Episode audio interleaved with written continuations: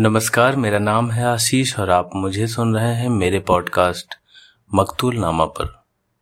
दोस्तों, इससे पहले कि मैं आज की किस्सा कहानी शुरू करूँ, उससे पहले आपको हैप्पी डॉटर्स डे मैंने जितनी आसानी से बोल दिया, ये बड़ा बड़ा दिन है। उनके लिए, जिनके घरों में बेटियाँ हैं। ये बड़ा दिन है उनके लिए जो ये जानते हैं कि बेटियों के होने से घर में कितनी रौनक रहती है। ये बड़ा दिन है उनके लिए, जिन्होंने आँगन में वो नन्हे नन्हे पैरों की पायल की आवाज़ सुनी है। ये बड़ा दिन है उनके लिए, जिन्हें पता है कि वो नन्हे से, छोटे से हाथों से लड़खड़ाते हुए गिलास लेकर जो खड़ी हो जाती है ना, और आपसे कहती है कि, पापा मैं आपके लिए पानी लाई हूँ, उस बेटी के लिए। आपको, आप सभी को हैप्पी डॉटर्स डे। दोस्तों, आज मैं कोई किस्सा या कहानी नहीं सुनाने वाला हूँ। आज मैं आपको अपनी बेटी से मिलाने वाला हूँ।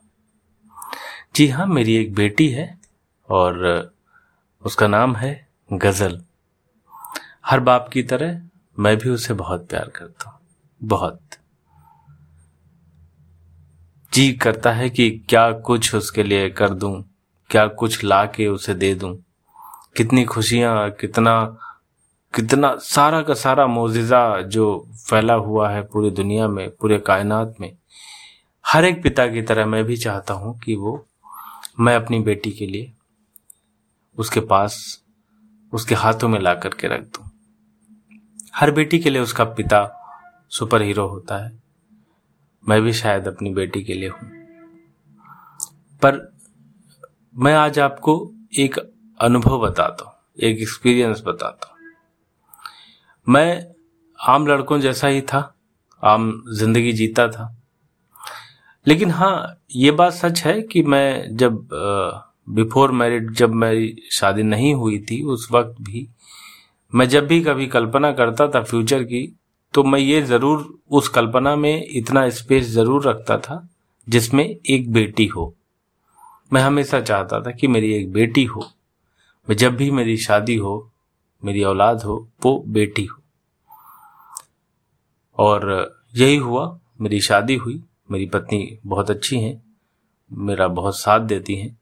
और जब हमारी पहली औलाद होने वाली थी, मैं हमेशा दुआ करता था कि या खुदा या अल्लाह या भगवान मुझे बेटी देना।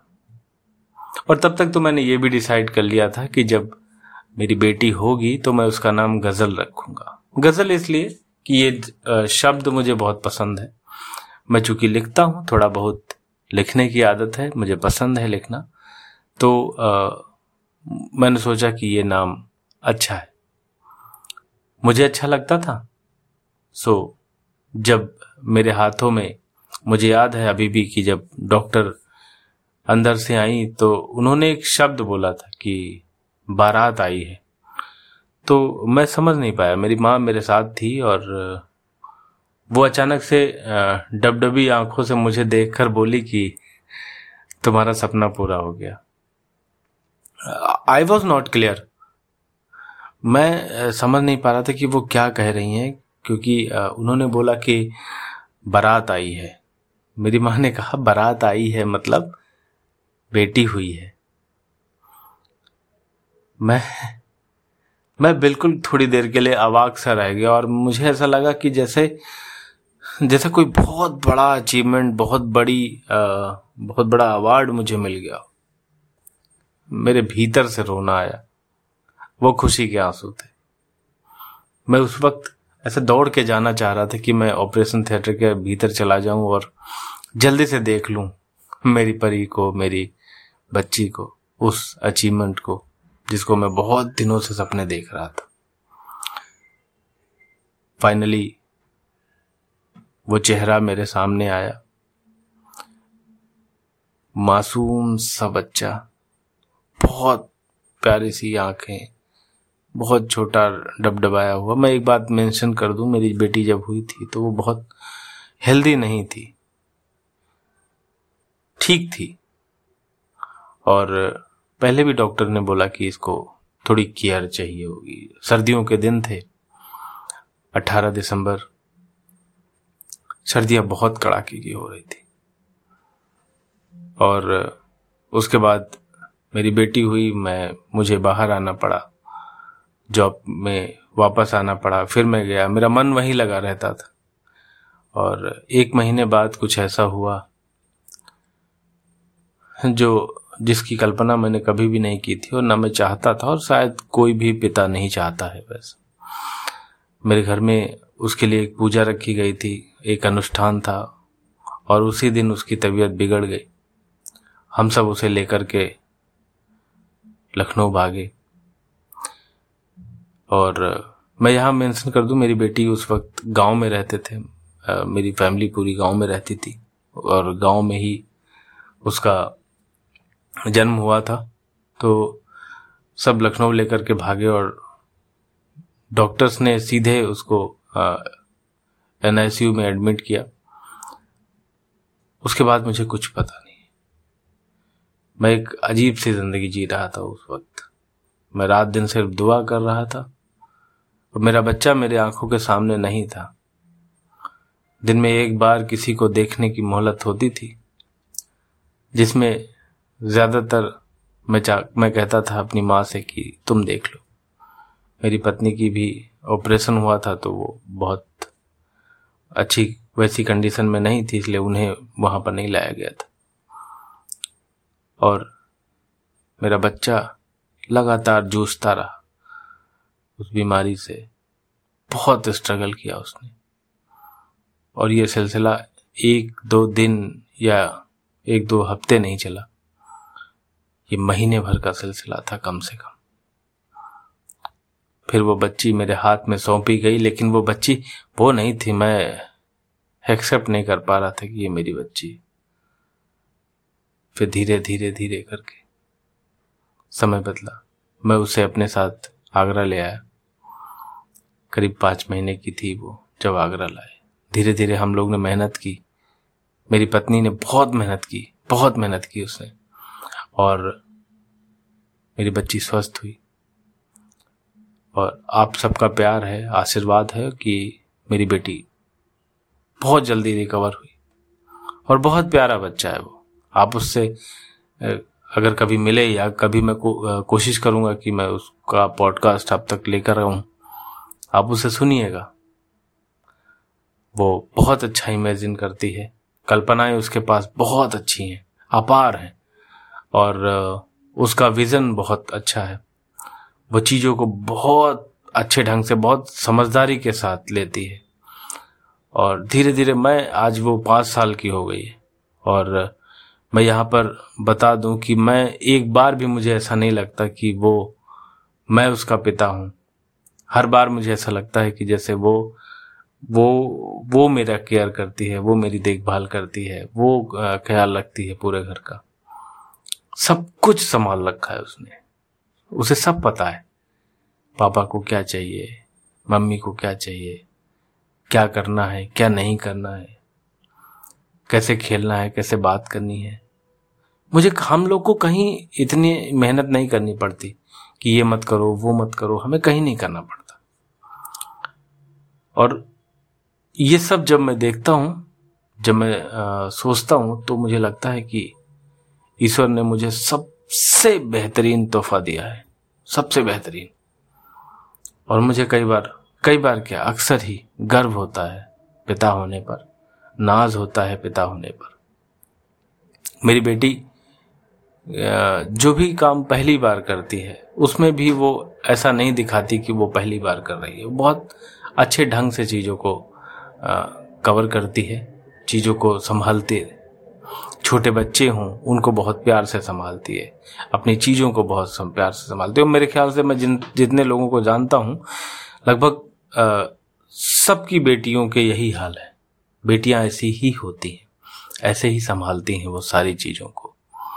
और एक पिता होने के नाते मैं, मेरा यह फ़र्ज़ बनता है कि मैं उसको कम से कम कम से कम अच्छे विचार अच्छा समाज अच्छा चश्मा तो दूँ, कम से कम एक नज़रिया ज़रूर दूँ। पैसे तो कम ज़्यादा आते जाते रहेंगे। पैसे तो खैर इतने हैं भी नहीं, लेकिन जितने भी हैं, उसमें उसकी परवरिश में कोई कमी नहीं आएगी। उसको एक अच्छा समाज और एक अच्छे नज़रिए से वो समाज को देख पाए, यही कोशिश रहती है। और दुनिया के तमाम पिताओं से, तमाम फादर्स से मुझे ये अपील भी है कि आप अपनी बेटियों को एक अच्छा नज़रिया दीजिए।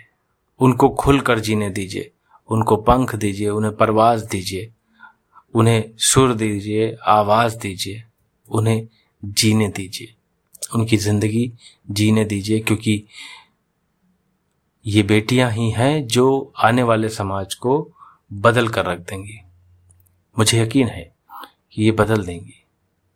क्योंकि अगर हम उनको एक अच्छा नज़रिया दे दें, क्योंकि वो बेटियाँ खुद तो सुधरेंगी, अपने बेटों को सुधारेंगी, अपने परिवार को सुधारेंगी, वो जहाँ भी जाएँगी, वहाँ समाज को संभाल लेंगी, वहाँ समाज को एक अच्छा अच्छा चेहरा देने की कोशिश करेंगी। तो कम से कम जितने भी लोग इस इस खुशनसीबी से गुजर रहे हैं, जिनके पास बेटियाँ हैं, वो अपनी बेटियों से बात ज़रूर करें। मैं ये कहा, ये बहुत ज़रूरी बात मैं यहाँ पर जोड़ दूँ कि आप दिन में एक बार वक्त ज़रूर निकालें जिसमें आप अपनी बेटियों से बात करें। मैंने बहुत सारी स्टडी की, बहुत सारा समझने की कोशिश की तो मुझे लगा कि जो बड़ा दुर्भाग्य निकल कर आया जैसे मैं अपनी माँ को देखता हूँ, या मेरी पत्नी को देखता हूँ, या फिर मैं दुनिया की और भी तमाम जो मेरे दोस्त हैं, मेरी कलीग्स हैं, मैं उनसे उनसे बात करता हूँ तो मुझे लगता है कि एक जो बड़ी चीज़ है, बड़ी प्रॉब्लम है, वो ये है कि बेटियों से बात नहीं की जाती। उनको सुना नहीं जाता है, उनको सुनना आपको बहुत ज़रूरी है। और बचपन से ये प्रैक्टिस डाल दीजिए आप अपने भीतर कि वो दिन भर में आप एक बार कभी भी टाइम निकाल करके आप उनसे पूछिए कि आपने आज दिन में क्या किया, आपने आप, आज का दिन कैसे बिताया। उनसे बात कीजिए, उन्होंने ऐसा किया तो क्यों किया, क्या उनका सोच थी, क्या थी। धीरे धीरे करके वो खुल जाएँगी आपसे और वो आपको सारी बातें बताने लगेंगी। इससे बहुत सारी चीज़ों पर फ़र्क पड़ेगा। वो जो भीतर भीतर घुटने वाली चीज़ें हैं, वो खत्म हो जाएँगी। और उनको भी लगेगा कि कोई ऐसा है जो उन्हें सुन रहा है, समझ रहा है तो वो अपनी बात अपने भीतर नहीं रखेंगी और आपको बताएँगी। और आपको बताएँगी, आप ज़ाहिर सी बात है, आप उनसे बड़े हैं तो आपके पास उस समस्या का या उस विचार का कोई हल होगा। उस विचार का एक कोई ठोस सॉल्यूशन आपके पास ज़रूर होगा। तो इसलिए बेटियों से बात ज़रूर कीजिए। बेटों से भी कीजिए। मैं नहीं कह रहा हूँ कि बेटों से मत कीजिए। उनसे भी बात कीजिए। जनरेशन ये जो नई वाली है, इसके पास बहुत कुछ है कहने के लिए। तो इनको कानों की ज़रूरत है। और हम माँ बाप की ये ज़िम्मेदारी है कि हम उनके लिए कान बने। हम, वो हम उन्हें सुने ज़रूर। मैं ये प्रैक्टिस करता हूँ अपनी बेटी के साथ। रात में कम से कम एक कहानी मैं उसे रोज़ सुनाता हूँ। और दिन भर में एक बार मैं ज़रूर पूछता हूँ कि उसका दिन कैसा रहा। आप भी कीजिए। और ये प्रैक्टिस अच्छी है। मुझे इसका रिज़ल्ट दिखता है और मुझे लगता है कि अगर ये सब हम लोग करेंगे ना तो ये काम भी करेगा। जब भी आप लेटिए, बैठिए, फुर्सत में जब भी आप बैठे हो, चाय पी रहे हो तो आप बेटियों से बात कीजिए कि बेटा आपको कैसा रहा आज का दिन? कौन कौन मिला आज के दिन में आपको? क्या क्या सीखा आपने? किसी ने कैसी बात की? किसी ने आपको हर्ट तो नहीं किया? किसी ने आपको परेशान तो नहीं किया? किसी ने आपको कोई खुशी दी? किसी ने आपको कोई अच्छी बात बताई? किसी ने आपको कुछ नया सिखाया? अब वो जो अच्छा बुरा समझ उन्हें नहीं है, आपको ज़रूर है। तो आपको ये बात समझनी होगी और आपको उनको समझाना होगा कि हाँ ये अच्छा था, आपने ये किया, ये बहुत अच्छा था, आपको ऐसा और करना चाहिए। है ना? और बच्चों को एक कहानी ज़रूर सुनाए। कहीं से भी आप पढ़ लीजिए दिन में। कोई घटना आपकी ज़िंदगी से जुड़ी हो, कोई अनुभव जो आपने आसपास देखा हो, उससे रिलेटेड उनको ज़रूर सुनाइए। उससे होगा क्या कि उनकी कल्पना शक्ति बढ़ेगी। कल्पना शक्ति बढ़ेगी तो वो विचारवान बनेंगे। विचारवान बनेंगे तो अच्छी विचार आएँगे उनके पास। वो अच्छे और बुरे विचारों के बीच तुलना कर पाएँगे, समझ पाएँगे चीज़ों को। इसलिए ये भी ज़रूरी है। और आप सबको डॉटर्स डे की बहुत बहुत शुभकामनाएँ, बहुत बहुत बधाइयाँ। मैं आशीष मोहन मकतूल आपसे वादा करता हूँ कि फिर कोई नई बात, कोई नया किस्सा, कोई नई कहानी, कोई नया विचार लेकर के आपके पास आऊँगा। आपको इंटरटेन करूँगा। आप अपना ख्याल रखिएगा और अपनी बेटियों का भी।